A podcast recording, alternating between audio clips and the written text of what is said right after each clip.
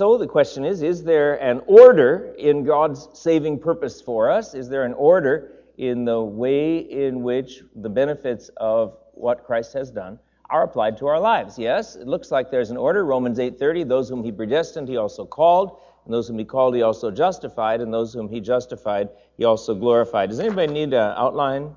Copy of this outline? Um, there's, there's probably one in every seat, and maybe are there any on the back table? Okay. So, yes, there's an order. Now, uh, so this is the list we've been working through, and I put it back on your outline today the order of salvation, election, and the gospel call, or the uh, doctrine of calling. That's what we're on today.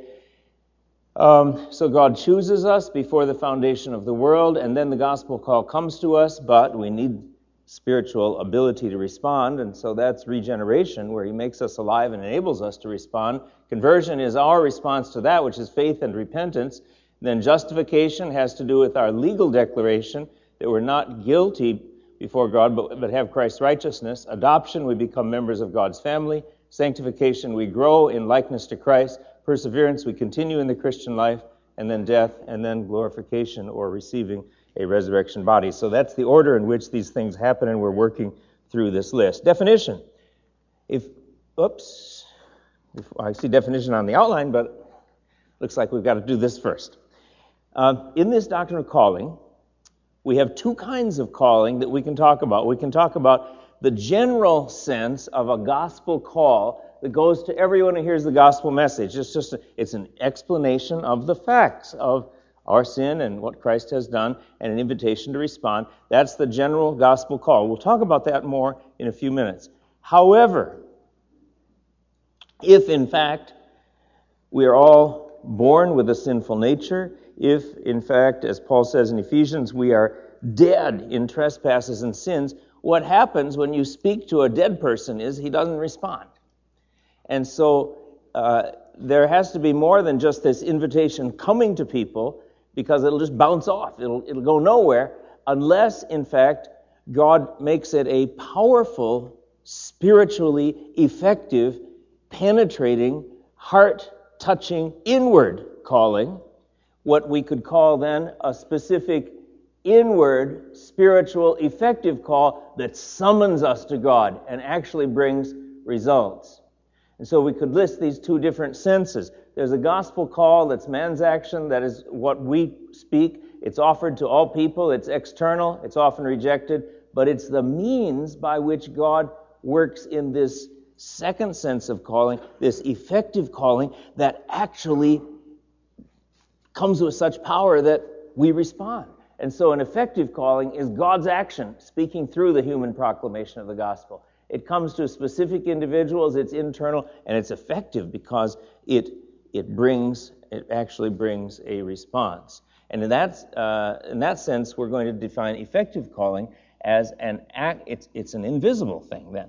It's an act of God the Father speaking through the human proclamation of the gospel in which he summons people to himself in such a way that they respond in saving faith. And I think that is the sense in which Romans 8:30 is using it. Those whom he predestined, he also called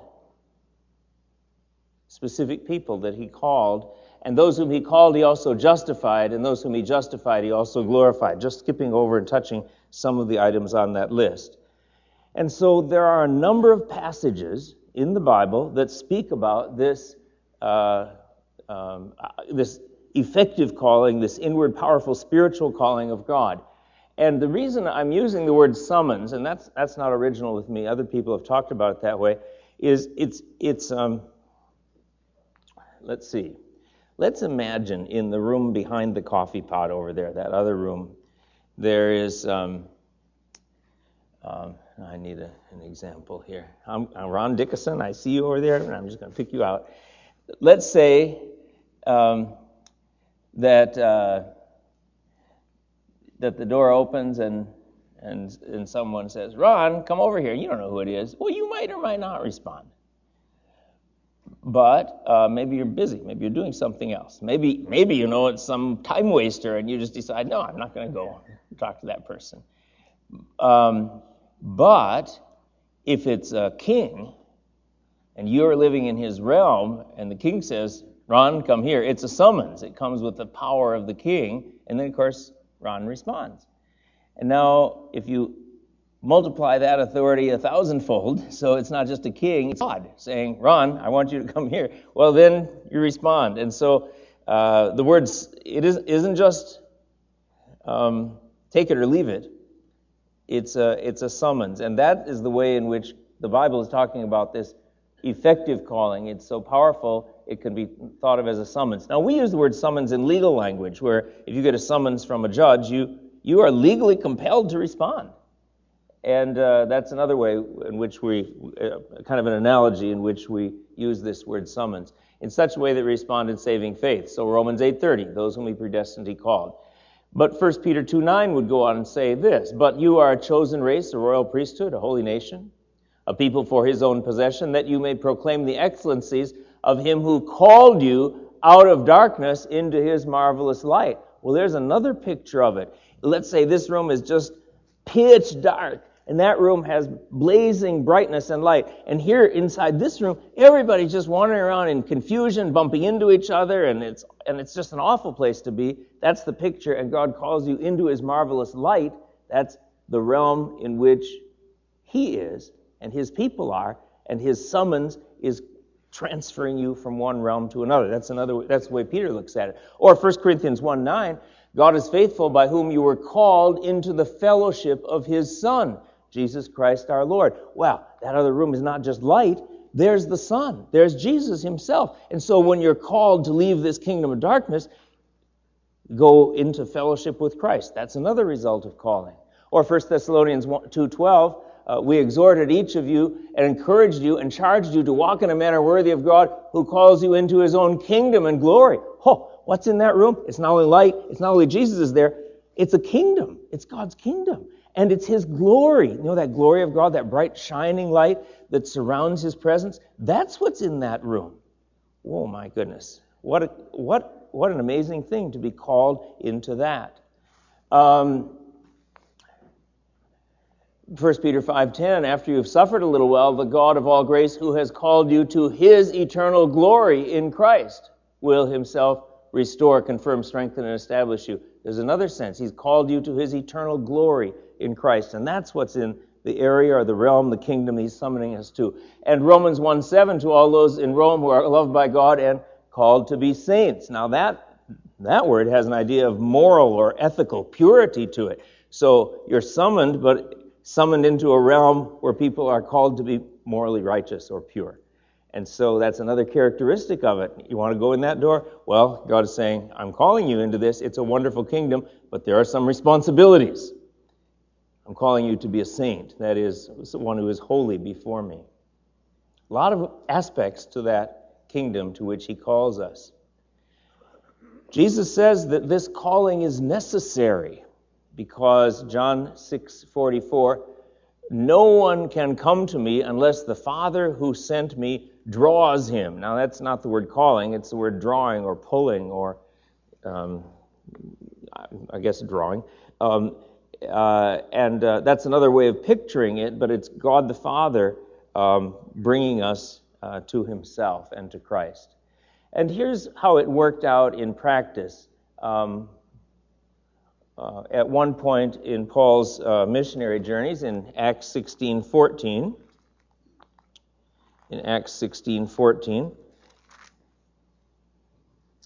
um, here uh, Paul comes to the city of Philippi in Macedonia, what is now um, northern part of Greece, and um, and then while they're there, they go out by the river and start preaching the gospel, and it says, Acts 16 14, one of those who heard us. One who heard us was a woman named Lydia from the city of Thyatira, a seller of purple goods, who was a worshiper of God.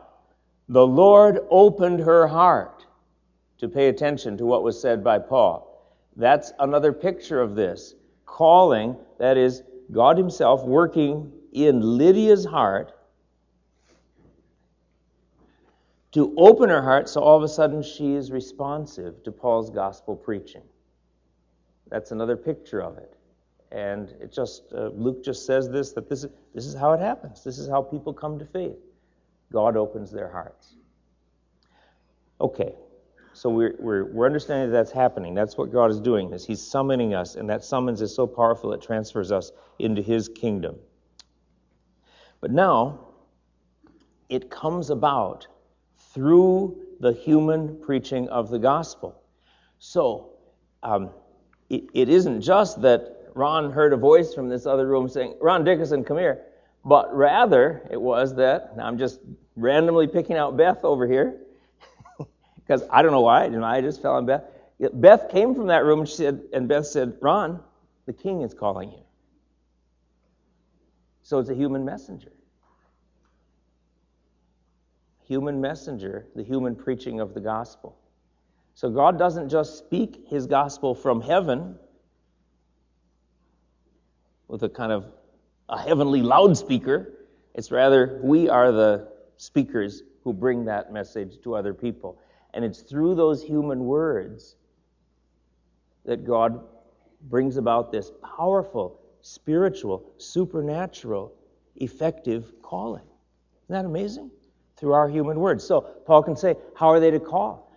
On him in whom they have not believed. And how are they to believe in him of whom they have never heard? And how are they to hear without someone preaching? So faith comes from hearing, and hearing through the word of Christ. The, the human explanation of the gospel is necessary for God's call to reach into people's hearts. But now, I, I think, if you're like me, I tend to think of evangelism as my activity. I just have to memorize this presentation or have this four spiritual laws book and walk people through it. And I just think of it as me doing something. But what the New Testament is talking about verse after verse after verse is what we have to realize and constantly keep in mind is that when we're talking to people about the gospel, when God makes it effective, it's His power through our words.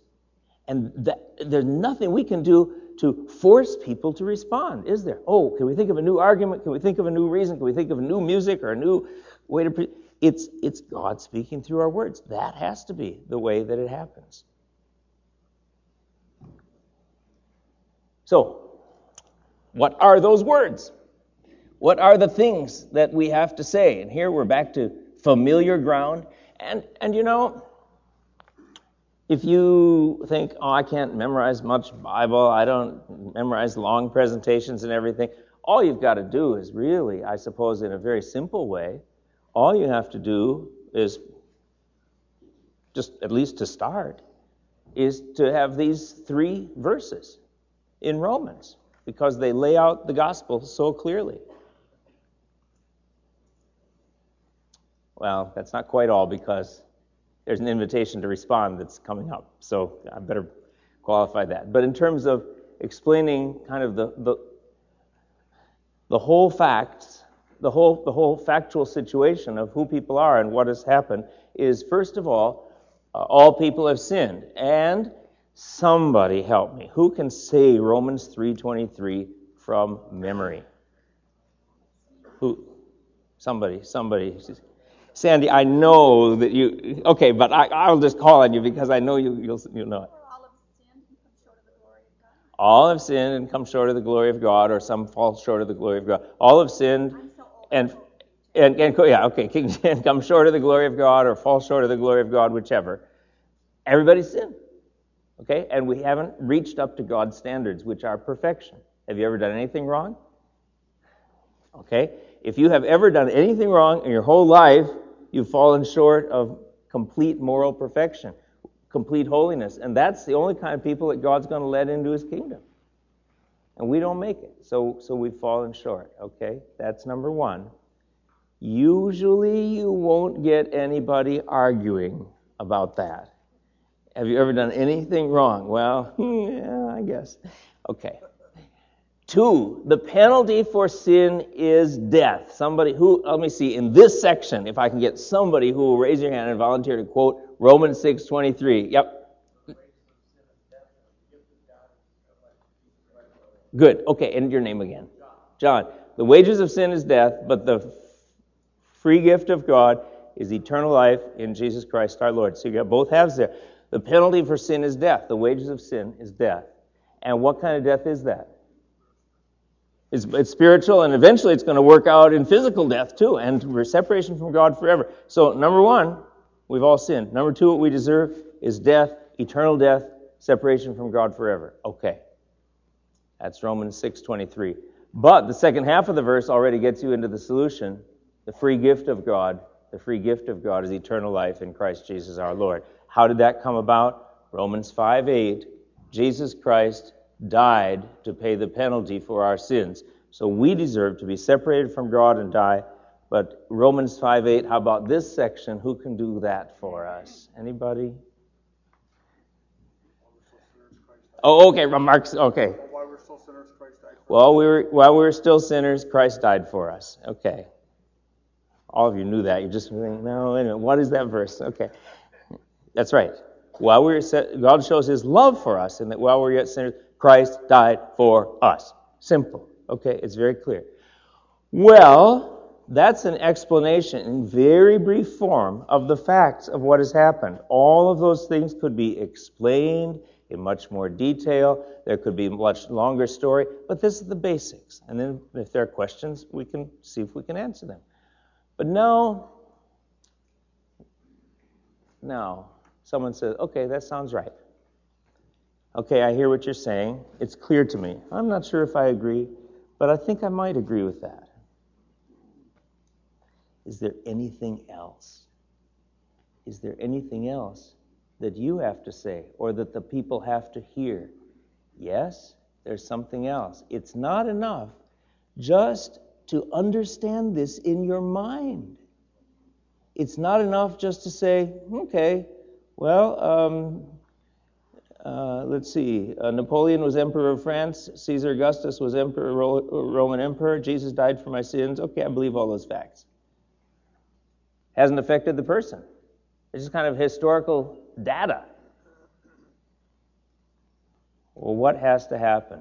Number two, the gospel message is not just stating facts, it has to include an invitation to respond to Christ personally in repentance and faith. So,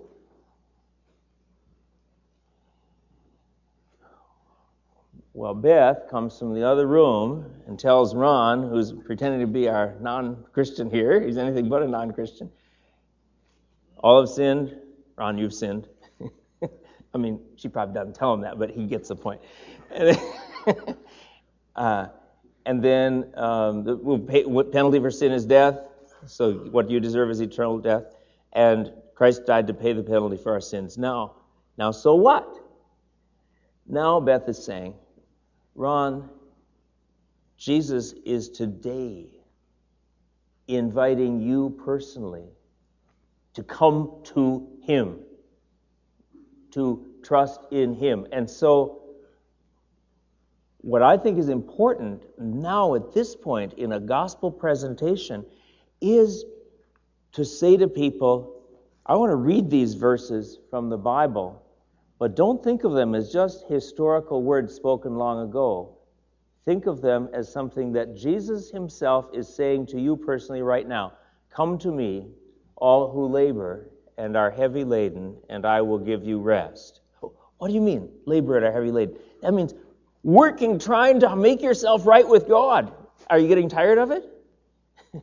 you're laboring, heavy laden, you're burdened down with this, this load of how do I get right with God? Jesus says, Come to me. I'll give you rest from all that. From all that trying to make yourself right with God.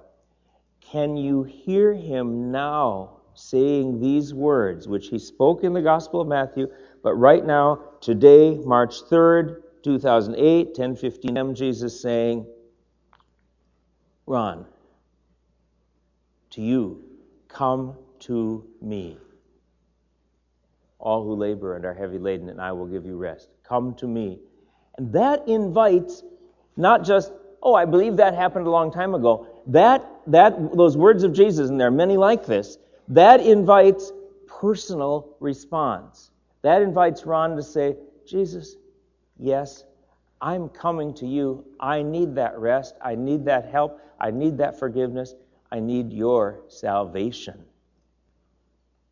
That's the response of a person. Here's another one John 1 11 to 12. He came to his own, and his own people did not receive him. But to all who did receive him, who believed in his name, he gave the right to become children of God. It talks about Jesus coming into the world. He came to the Jewish people. Some believed in him, but many did not believe in him. They didn't receive him. But to all who did receive him.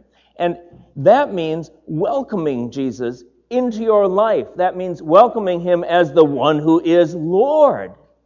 That means welcoming him as the one who is the reigning king of the universe. That means welcoming him as the one who is truly God. Lord Jesus, will you come into my I'm going to receive you now.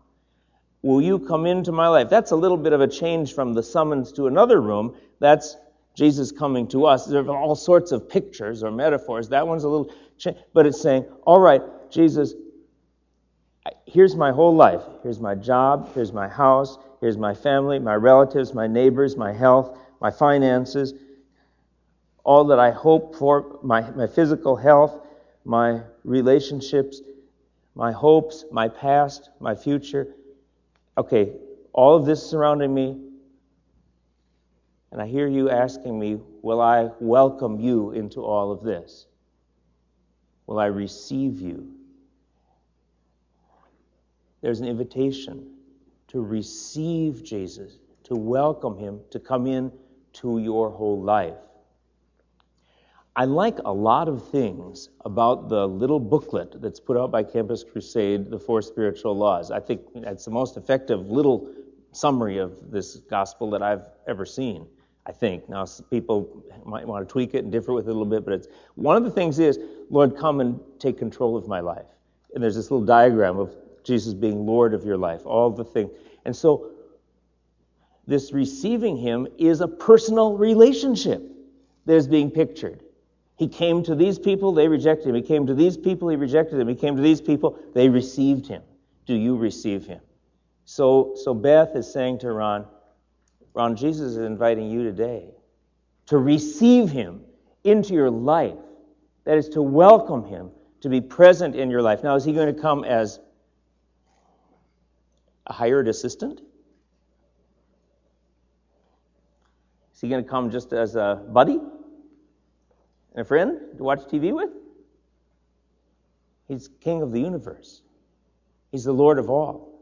He's the sovereign God who's the creator. When he comes, he takes charge. Well, I don't want to receive him on that basis. Well, then you can't receive him. He's not going to change who he is. Will you receive him as he is? That's an invitation. It's an invitation to great good great blessing, incredible blessing that's going to come, but it's going to come when you receive Jesus into your life. We come to him, he comes to us. There's a personal interaction being spoken of.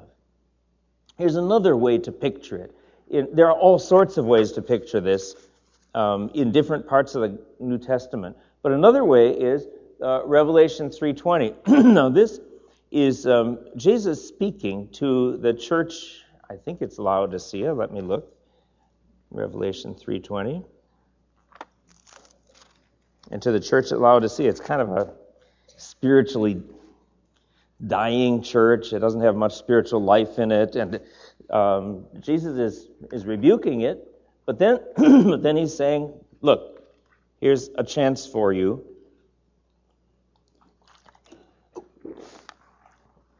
It's not all over. He's saying, Behold, I stand at the door and knock. Here's a picture, probably of Jesus coming to your room, your house, maybe, your room. It's standing at a door, well, probably a house. he's coming to your house and he's saying, I'm standing at the door and knocking. If anyone hears my voice and opens the door, I will come into him and eat with him and he with me. That pictures personal fellowship, an amazing personal fellowship. This is the one who is not only truly man, sinless man, lived and died a perfect sinless life for us and rose again, but he's also God and he's saying, Ron, I'll come and I'll come in your house and have supper with you. It's amazing. It's a picture of wonderful personal fellowship, but again, it's a picture of welcoming Jesus into the house, and the house represents all of your life. And if he comes, he comes as Lord and King. Because that's who he is. Will we welcome him? I'm giving these pictures again and again because of the personal, interactive nature of these invitations. They aren't just invitations to change some intellectual idea we have, they're invitations to a personal relationship with Jesus. Revelation 22 17, the last chapter of the Bible, ends right close to the end. It says this The Spirit and the bride say, Come. the Holy Spirit and the bride is the church. Say, Come. And let the one who hears say, Come. And let the one who is thirsty come. Now, there's another image thirsty for salvation, thirsty for forgiveness, thirsty for a relationship with God, thirsty for just taking all the blessings of God and the presence of God into yourself and into your life because there's spiritual dryness. It's, your, your soul is parched, it's dead. It, it's just, it, it needs this spiritual, life giving, refreshing water. Let him who is thirsty come. Let the one who desires take the water of life without price. All of these things have to do with this is totally free. Come and I'll give you rest. It's free. He came to his own, but all you have to do is receive him. It's free. if anyone hears my voice and opens the door, I'll come into him and eat with him. It's free. He's coming. And here, if you're thirsty, come. You can take the water of life. That's a picture of salvation again. Without price. Nothing you can do to earn it, to pay for it, to make yourself worthy of it. It's just come. Those are wonderful pictures, aren't they? They're, but they're, they're pictures of personal relationship and Jesus asking people to come into personal relationship. Now, uh, repentance is necessary for salvation. There are a lot of times when Luke 24 47, uh, the, they went out preaching that repentance, or, or, Jesus said that repentance and forgiveness of sins should be proclaimed in His name to all nations, beginning from Jerusalem. We'll get into that in a couple weeks. There's a turning away from sin if we turn to Christ and Acts 20, 21, testifying to both Jews and to Greeks of repentance toward God and of faith in our Lord Jesus Christ. So there is an element of turning from sin, and that's another picture. If, um, if, if, um, well, I'm going to use this. I, this if this, uh, this black briefcase, if this represents sin and I'm holding on to it, then Jesus says, Come to me, and this, let's say this is anchored to the floor, and he's standing over there by the podium. He says, Come to me. And I'm saying, I'm not sure that I want to get rid of this. This sin, whatever it is love of money or, or sexual immorality or addiction or pride or temper or one's own just wrong lying or who knows what sin I'm not sure. This is so feels so comfortable to me. And Jesus saying, Come. Repentance is, Lord, I want to come. I can't. He awakens that ability. He awakens a desire in our heart that we say, Lord, yes, I want to, and I come. But I've got to leave the sin to come to Him.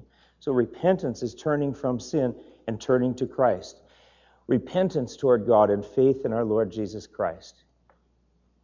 Romans 2 4. Do you not know that God's kindness is meant to lead you to repentance?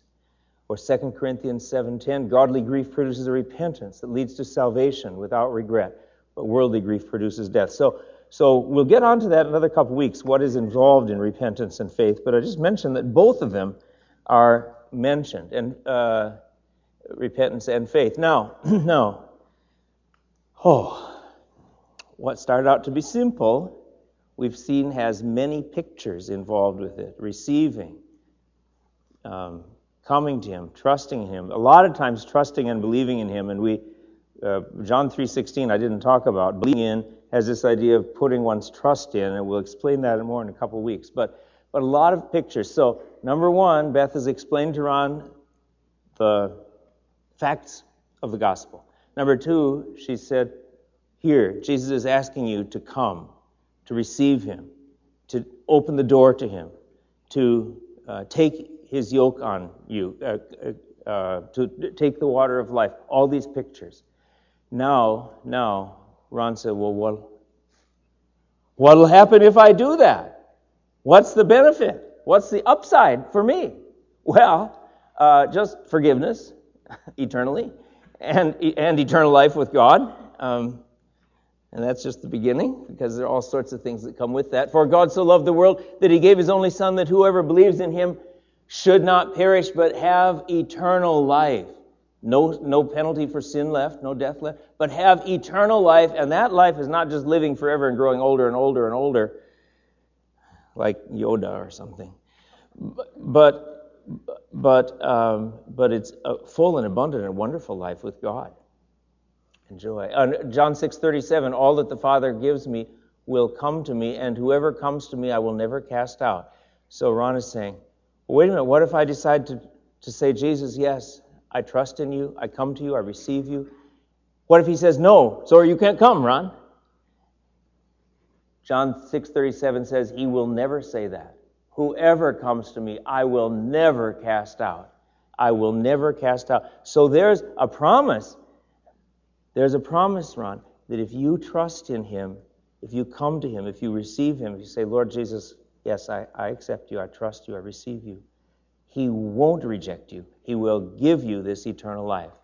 He'll never turn you away. So, Acts 3:19, repent therefore and turn again that your sins may be blotted out. So what happens if you trust in him? Pow. 100% of everything wrong that you've ever done in the past is forgiven in the sight of God forever, and that you'll do today, and that you'll do for the rest of your life, it's all forgiven. Your sins will be blotted out completely. How's that sound? Should sound good. So there's a promise of forgiveness and eternal life. Oh, see on your outline. I don't have. I missed a slide here. The the importance of the gospel call that goes back to Romans 10:14. Let me go way back here where it was. How are they to call on him whom they've not believed? How are they to believe in him of whom they have never heard? How are they to hear without someone preaching? Faith comes from hearing, and hearing through the word of Christ. Okay, so that is the story of the gospel call. That is, there's the human preaching that we've just explained, the facts, the, the facts concerning salvation, the invitation. Will you respond? Because Jesus is inviting you to respond to him personally today. And He's here with you, and He hears you, and He sees you, and He's speaking to you through these words in the Bible. And then here's a promise if you will respond, there will be forgiveness, there will be eternal life. And when Beth gives that explanation to Ron, if God is at work secretly in this effective calling, those words will be so powerful, they'll be more powerful than any human words could ever be because God will make them effective in Ron's heart. And Ron will say, Yes, I've just been longing for someone to tell me that. Yes, I want to do this. I want to trust in him. And that's the response. Okay, that's the end of what I wanted. We have quite a few minutes to talk. Laverne. Yep. Um, you know, we're supposed to evangelize, which is what you're talking about here. Yeah. But right before Romans 10:14, it talks about in Romans 10:10 that what confirms it in our heart is the telling it to other people. It says, "Go Mhm. tell others." So it's like a big circle Good. of evangelism. Read that. do you have that verse open? That'd I be- do. For it's by believing in your heart that a man becomes right with God, and with his mouth he tells others of his faith, which confirms his salvation Okay. to himself. See, so the more we tell it, the more we believe I, it. I think that, I'm, and I'm going to read it, but I'm really glad you mentioned that Okay. verse, Laverne. That's that's just super important because speaking it out loud to someone else is a way of giving expression to that initial faith, and uh, and it, it confirms that, it deepens that. It, for with the heart one believes and is justified, and with the mouth one confesses and is saved. Okay, thanks. Okay, one more thing. It's about it. when we tell when we tell others, that keeps the enemy from robbing us of who we are. That's good. It gives us that confidence. Good. It's great. Okay. Now, I'm going to kind of go one section at a time here and come back. Bob, and then. Yeah, Wayne, I would uh, I was struck when you used the briefcase as examples of things that we hold on to. And as I've encountered people uh, in, in the business community and workplace and so forth, uh, I can talk to them about addictions or, you know, hanging on to money and this, and they kind of deny that that applies to them. Yeah. The most common thing that I encounter people saying, or, or not saying, but admitting to, is indifference. Indifference toward God. Yeah. That they don't they don't have regular prayer time. They don't they're not they don't hunger to read the Word.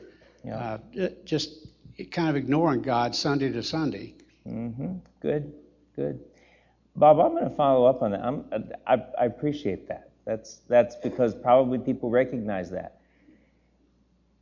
There's something else that I probably should say. When I talk to people about the gospel message, and there's a in this Four Spiritual Laws booklet, there's a little sample prayer.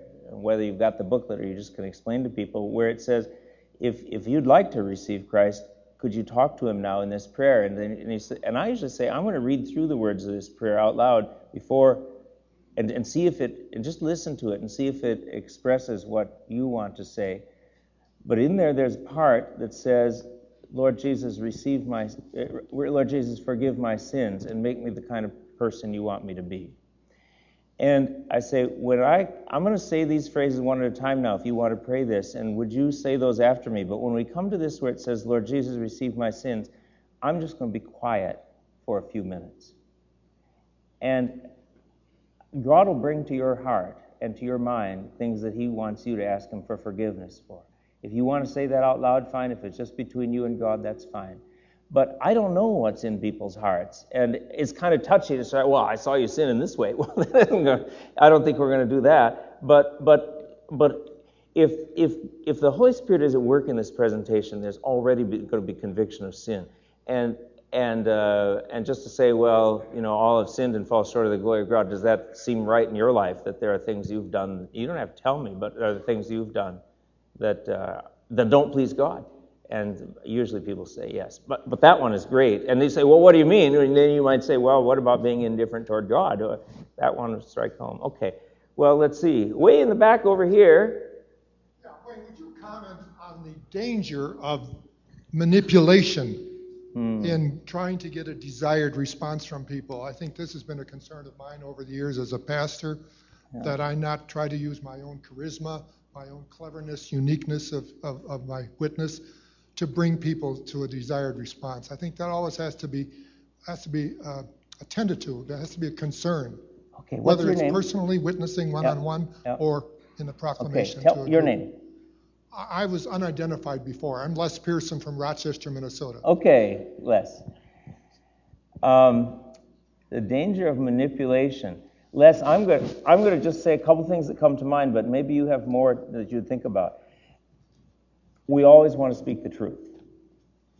So we don't ever want to water down what the Bible says or make it just kind of a shortened message that doesn't mention sin, for instance, or something like that.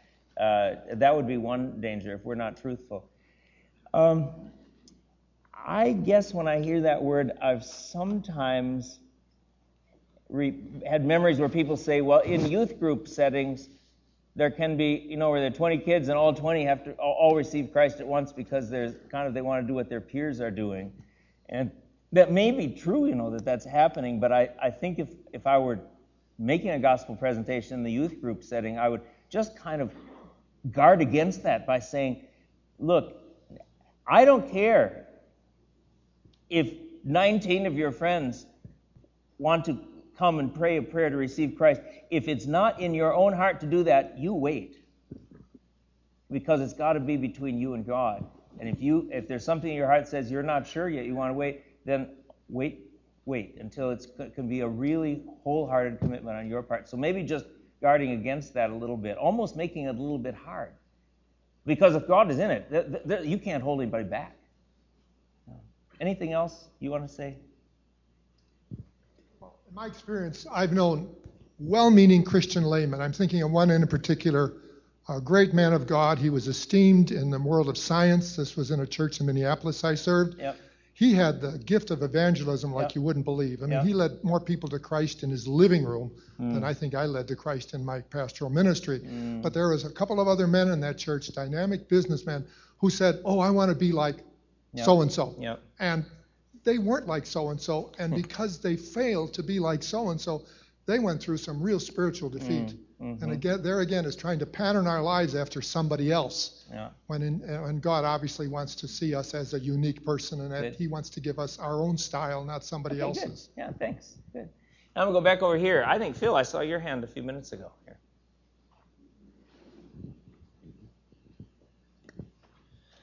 First, I want to say that your teaching is very clear and it's very inspiring. And so I want to say, second, that my mind is still confused, so please bear with me. I appreciate your example of the summons, and I appreciate your example of Ron back there, who I don't know personally. So my question is Does an individual have free choice to reject the summons they were elected to receive before the foundation of the earth.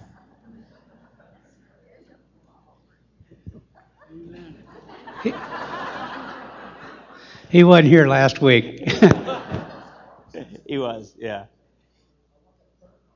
No. Then, and the person I'm discussing this with and sending your dates on, they come back to me and say, what's the point? They're going to hear the, the gospel from somebody. Why does it have to be me? Because, yeah. Look, now, yeah. Okay. Uh, so, Phil, here. First, you said you appreciate my teaching. It's very clear. That was the part I remembered. Just, you, you, you want to give him back the microphone, Daryl? So, you- uh, so, so I figured in my answer, I'm going to make it one word. That's clear. No, but now, um, I have to, if I'm going to say that in any way that won't be misunderstood, I have to build around some qualifications and some explanations. Um, when I say, does a person have a free choice? Well, you say, does a person have free choice to reject the gospel if God has given him a powerful summons? And I say it's going to be effective. From God's perspective, it's going to happen because the person has been chosen. Now, from the human perspective, we don't know that. From a human perspective, people people from everything they know it's completely their choice.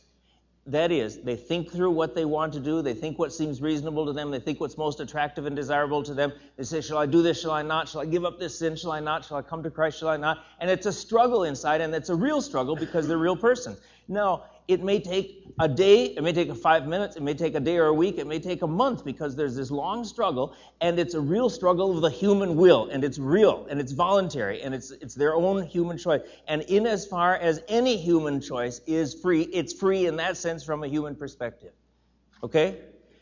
And so in that sense um, they finally they say yes i'll receive christ. There is a decision and they made a decision so i'm going to say from a human perspective it seems to be completely free but what i'm saying is the bible gives us also this secret divine perspective by which god was at work in all of those struggles and tossings and turnings so that from god's perspective he guaranteed that it would happen he inclined or bent or directed the person's will to respond willingly was it free from God? No. Was it free in terms of human choice? Yes.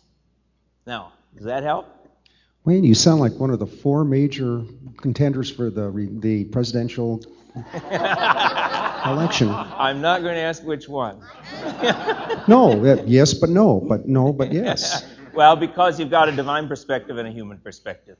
And then, but Phil, you know, there comes a point when someone says, I still can't figure that out. And there comes a point when I say, I still can't figure that out either. And nobody's going to figure that all out. I'm saying as much as I can that's true from both the human and divine perspective. Well, I'm glad you said that, and I hope it's being taped so that when I send this CD on to my my my friend out Hello. of out of the, the city here, that sp- specifically Romans 10:10 and Romans 10:14 come into this, that there there must be active participation by God's children to spread the gospel. Yep, Absolutely. There has to be. Because God, when He chooses Ron to be saved, He also chooses Beth to come and bring the message to him. And they come as a package. And Beth doesn't know. And Ron doesn't know, you know, when it's going to be that person. And, and when that person's going to we don't. But because we know God has chosen some, we go and offer the gospel to Ron and to Julie and to Ray and to Carol and to everybody and, and, and uh, to Tom and to Audrey and just go right down the row, and some will respond. But we don't know who it's going to be. But we know some. And we know if we don't, then not, we're not going to see anybody come into the kingdom anyway, and we're going to lose the joy of that. So, and what, are, what all the rest of it is in God's secret counsels. Okay? Thanks. Hello, friend out of state that Phil is sending this tape to.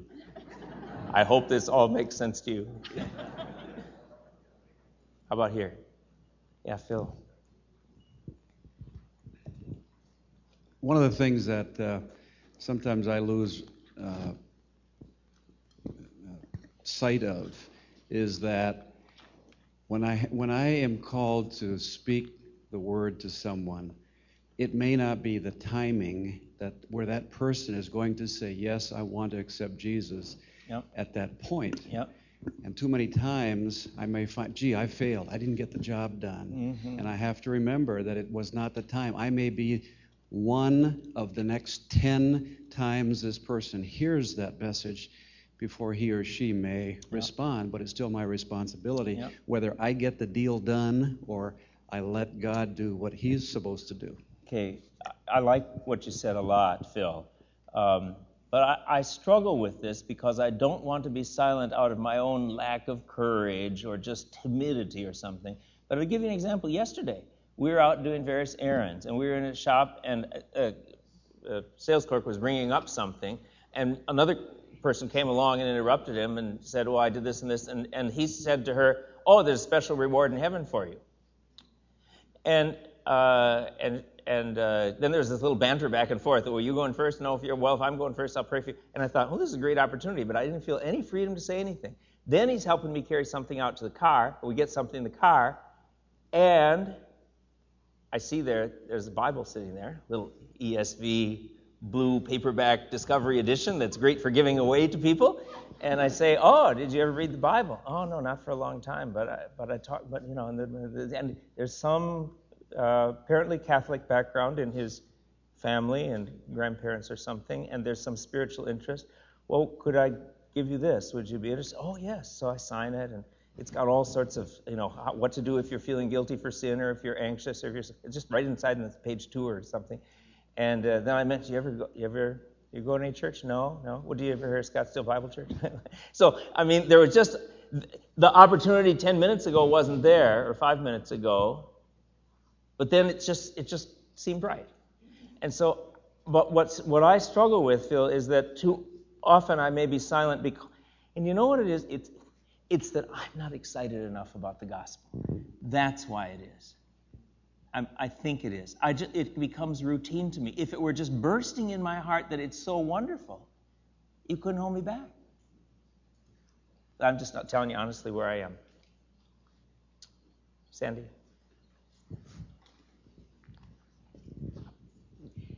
Uh, just a word about your dropped briefcase illustration of um, repentance of sin and coming to Christ, uh, trusting in Christ. Um, I obviously the, the turning, the intentional turning from sin. In as I observe my life and as I observe the life of most other people, it seems like that briefcase um, of sin at least some of what's in that briefcase can be a lot more like barnacles that cling to our souls. And I think that people sort of need to know this, and I'm talking about those who have been born again and washed in the blood of the Lamb. Uh, maybe it's through counseling experience or as a spiritual director, but I find that um, people have a sense sometimes that their fellowship with God has been absolutely destroyed. Their their relationship, I should say, because I know that sin damages the fellowship, but that their relationship with God has been hopelessly defiled and destroyed by by the fact that they are still struggling with things Yep. that they know are not pleasing to God. Yep. And throughout the New Testament, the, the idea of process is so clear. Galatians 4:19, where Paul talks about groaning in childbirth, which I think is rather amusing for a man to talk about. But anyway, um, was wise till of- Christ because, be- because scripture Yes. is wise and Yes. includes illustrations Yes, from both yeah. men and women. So till yeah, the Christ is till Christ is formed in you, and it pictures a kind of spiritual gestation process, if you will. And I would you just speak a word to that? It's not an apologetic for sinful living, Yep. but it's the recognition Yep. that.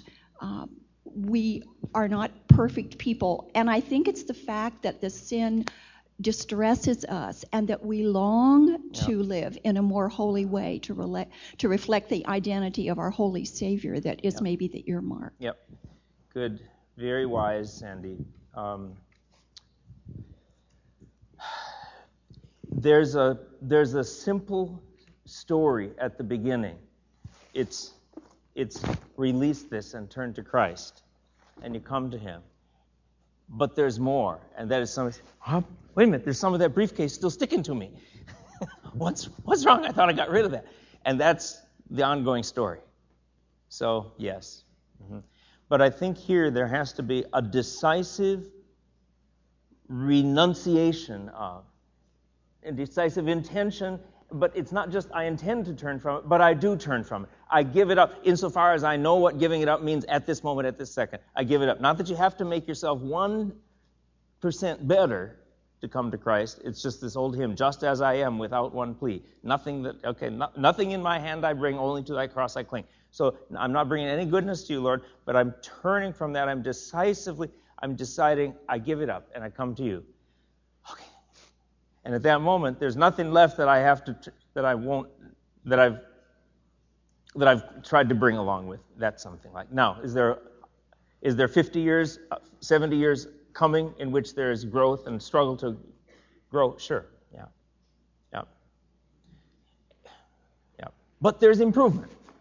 So a lot of times the things that are struggles later are things that earlier you would have considered trivial, but but they become more significant because of where they are spiritually. What, what's our time? Okay, we're we're still we're still good. All right. How about this section? About two or three more. Um, Mary Jane. There we go. Mary I kind of grew up in an era where I was um, involved in Explo 72 and and and you know Bill Bright and all that. And it seemed like that at, at one point in time there was only one way that you could come to Christ by reading the four spiritual laws. Mm-hmm. But then other times there were times where it said that you know I came in contact with so many different people and they felt there was no change in their life at all. Yep. And then there was some criticism against, you know, the whole Bill Bright era in saying what happened just inoculated people so that they felt like they were really believers and yet there was no change in their life whatsoever. And and then I and I grew up in a church where, you know, people would say they were believers and then I'd see them years later and they go, you know, I don't believe in that stuff anymore. Yep. Can you address that? Can you talk to uh, to us about that? um, it happens that people start to follow Christ and then turn away. Jesus had that in his ministry, and then he had to say when start, people were following him, and then then and then he started these hard sayings in where is it John six I think, and then many decided not to follow him anymore, and he said to the disciples, "Will you also turn away?" And uh, uh, Paul in 2 Corinthians, test yourselves to see if you are holding to your faith. Book of Hebrews talks about this. First Peter talks about this. First John talks about this. So the early church was very conscious that there will people people who start coming to your church, but then they'll drift away, and they they might say at the beginning, "Oh well, well we're right on board with you. We're with you. We're following Jesus," but then they don't. It's a complicated question. It'll take us probably a week or two to talk about. But what you're asking, I think, Mary Jane, is was there something defective in the gospel presentation? What was was it was it too easy? Was it too simple? Was it too quick? Um, I can't answer that in any specific case, but because I don't know, because there are all sorts of things. And Jesus had this parable of the seeds, where you know the, the cares of the world come and choke the seed. And okay, so but what I can say is, I think the antidote for that in our own personal conversations with people is not trying to press through um, to get a result quickly, like a salesman trying to close a deal. But it's kind of it's being sensitive, and I would say just just having personal sensitivity to see what's happening in the person. Is is the person person is when Beth's talking to Ron, is Ron really following along? Or is he just kind of, does he shut down and just saying, okay, fine, finish up your presentation and let's get done with it? Then you need to stop because it's going nowhere. So having that, and I would say it's a spiritual sensitivity too, because it might be that God has been preparing that person for a long time. And and he, he's really ready to just trust in Christ. And I think often, I didn't mention it, often a way of expressing that trust is a prayer. Jesus, I do come to you. I receive you. I trust you. I depend on you. Or what, whatever, the, I invite you into my life. All those are giving expression to the faith. The prayer doesn't save the person. The heart, the faith in the one's heart, repentance and faith saves the person, but the prayer gives expression to it. And, and just as Laverne said about speaking it to others, speaking it to Jesus in prayer is the best first statement that gives expression to it. And often, as the person is speaking, the heart change occurs. So, yes, the, the only thing I would be careful of um, is because people don't like to hear about sin, I was going to say in this age, but I think in any age, is not to gloss over that or take it lightly. There has to be there has to be some conviction of sin. Otherwise, what are you going to be saved from? So, does that help? Do you want to say something? Yeah, it, it really does. But I, I also kind of wonder if, if the living, the King of the universe, mm-hmm. Um, you invite him into your heart, yeah. and there is no change of behavior, There yep. is no change of your heart. Yep. Um, did that really occur, or was that just words spoken to maybe get somebody to go away? Only God knows, because only He sees our hearts. It could be one or the other. Wayne, um, could you? Yeah, Don. Could you comment on verse 9 in Romans 10? Uh, and, and how that ties If you in. confess with your mouth that Jesus is Lord and believe in your heart that God raised him from the dead, you will be saved. How does that tie into sin? because the message of salvation that, that we all use is uh, you must repent of your sin. Yeah. And, and that verse doesn't speak to that specifically. Well, there are other verses that only speak of repentance. I had one up there. And what you have is the gospel is summarized in different ways, in short form, in different verses. Here it is confessing that Jesus is Lord. Well, does that have anything to do with sin? If he's Lord of the universe, Lord of my life? Sure. And God has raised him from the dead. What? Because he triumphed over sin. So when you understand that in its fullness, of course, it implies repentance. But it's not always mentioned explicitly. So, and sometimes faith isn't mentioned. Sometimes just repentance shall be preached in his name or something like that. So we'll come back to that. I'm not going to let that go because uh, the question of faith and repentance comes up two weeks, two, two lessons from now. Okay we have time for an old. Now, I was going to do this one if we had time for two, but I won't do this one. This is a. Re, this is. We'll do this in a couple weeks. Um, God be merciful to me, based on Psalm 15. Let's do this one. This is. Um, we've got six verses of this. I think there are maybe 42 or something, but we don't. this is the hymn that has been used at Billy Graham's crusades for years and years, and it's just an expression of this personal coming to Christ for salvation. And I'll tell you, I, you know, I don't know every one of you here. I don't know what your own background is, what your situation is. I have known Ron and Julie for years. I know that they're deeply committed, born again believers. So I'm only used Ron as a non Christian example just because it was a safe example to use. But if there is anybody here, and you may have been coming to the church for a long time, You said, I've never had this straight. I've never made this right in my life. I've never really personally, myself, said to Jesus, I come to you. Please accept me now.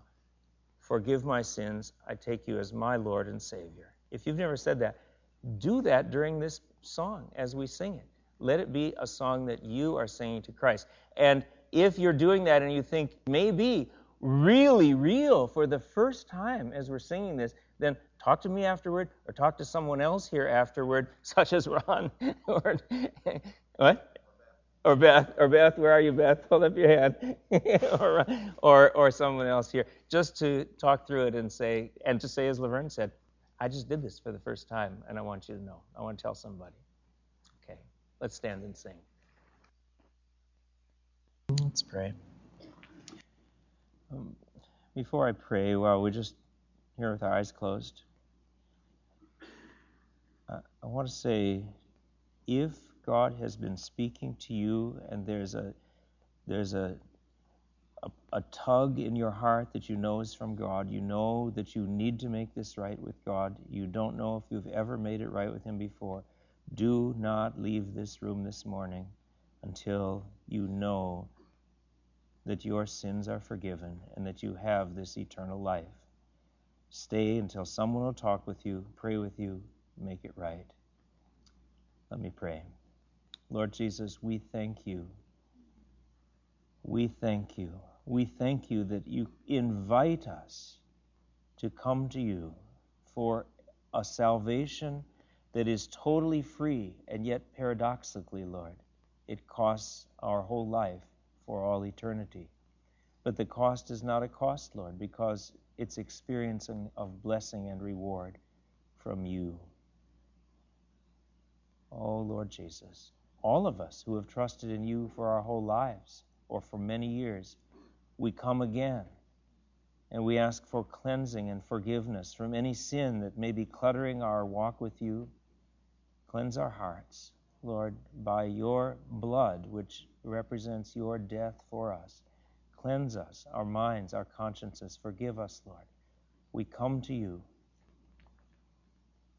We trust in you. We receive you. We thank you. We worship you. We worship you as our Lord and our God and our King. Amen.